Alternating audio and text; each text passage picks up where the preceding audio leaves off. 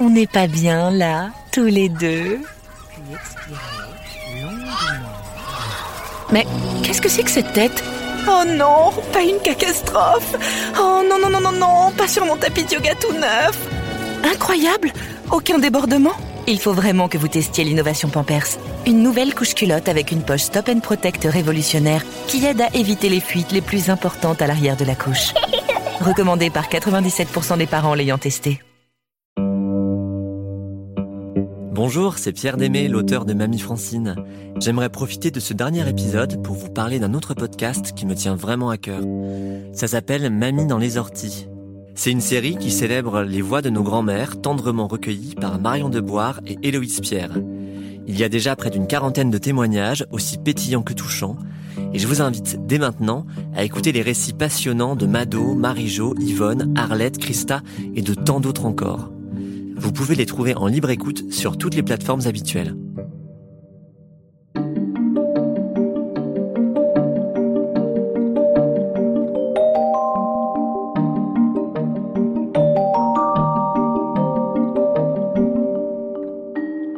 La première fois que j'ai rencontré mon futur mari, il devait avoir dans les 7 ans, et moi 5. Mamie Francine, épisode 15. Je l'ai vu sortir de chez mon oncle et ma tante, et son père lui a dit Maintenant, je peux t'offrir un vélo. je ne savais pas pourquoi, mais je me dis offrir un vélo à un gamin de cet âge-là, euh, quelle chance. alors, évidemment, euh, le père de mon futur mari venait de vendre sa batteuse, son engin de battage, à mon oncle. Donc mon oncle venait sans doute de le payer.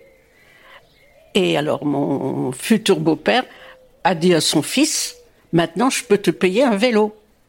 C'est un citadin, et moi j'étais une provinciale, hein. pire que ça. Euh. Bah, lui venait de Nantes, moi j'étais au fin fond du Morbihan. Bon, il avait d'autres façons de faire que moi. Bon, évidemment, il y a eu un laps de temps très long entre le jour de la promesse du vélo et ensuite, je l'ai peut-être euh, revu à l'âge de 18 ans, entre 18 et 20 ans.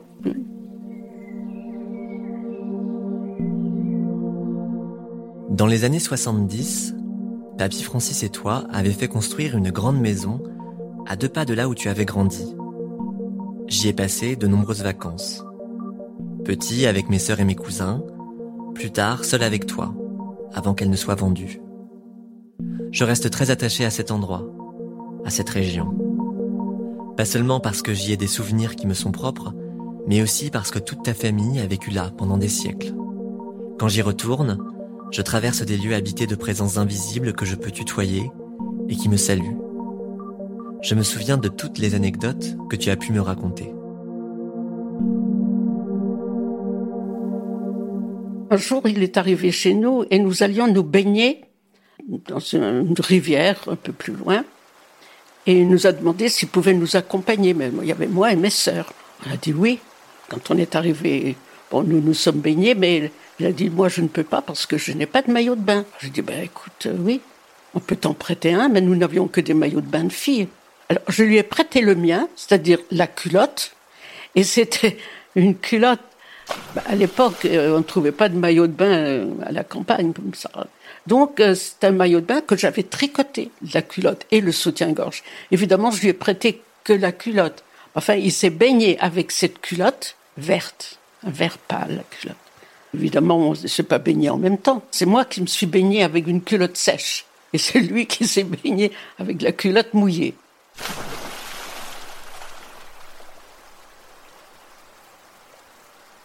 Je n'ai jamais fait exactement ce qu'il voulait si je ne le voulais pas.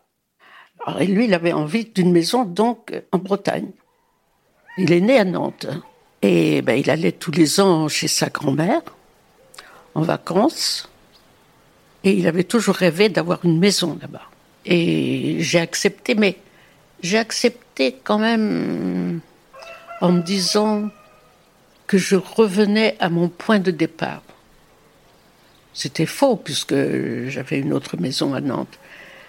Mais j'avais l'impression que j'avais quitté le sein, j'étais contente de quitter le sein, et que j'y revenais. Ça, je l'ai souvent ressenti.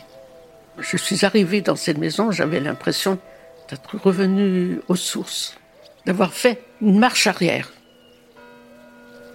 J'avais pas envie d'y retourner. Dans ce pays, enfin, dans cette petite bourgade. Peut-être que je n'étais pas attachée à mes racines. Je peux passer quelques jours à revoir mon ancienne maison, à voir les rues. Non, ça me laisse assez indifférente quand même. Non, je suis partie. Je suis partie. J'arrive à la fin. Il reste plus qu'un petit fil très mince qui me retient, qui me retient à vous, à, mes proches, mes, enfants, mes, petits-enfants. C'est juste un fil. Il sera pas difficile à couper. Et ce sera fini.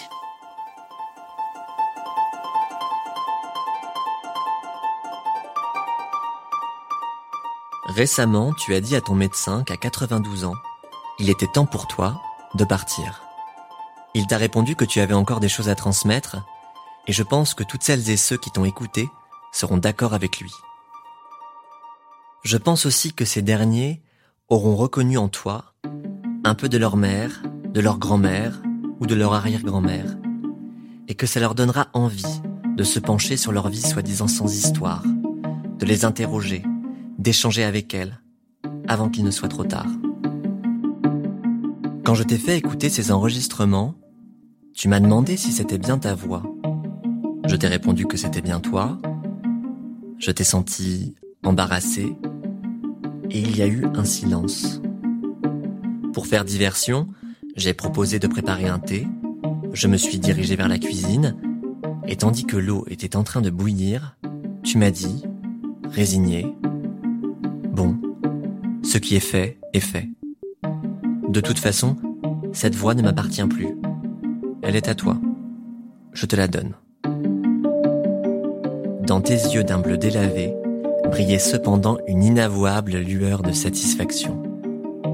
Tu m'as rejoint, j'ai rempli ta tasse, et on a parlé de la merlette à l'aile cassée que tu avais recueillie quelques jours plus tôt, du livre que tu venais de terminer et du rosier côté rue, qui entamait sa cinquième floraison.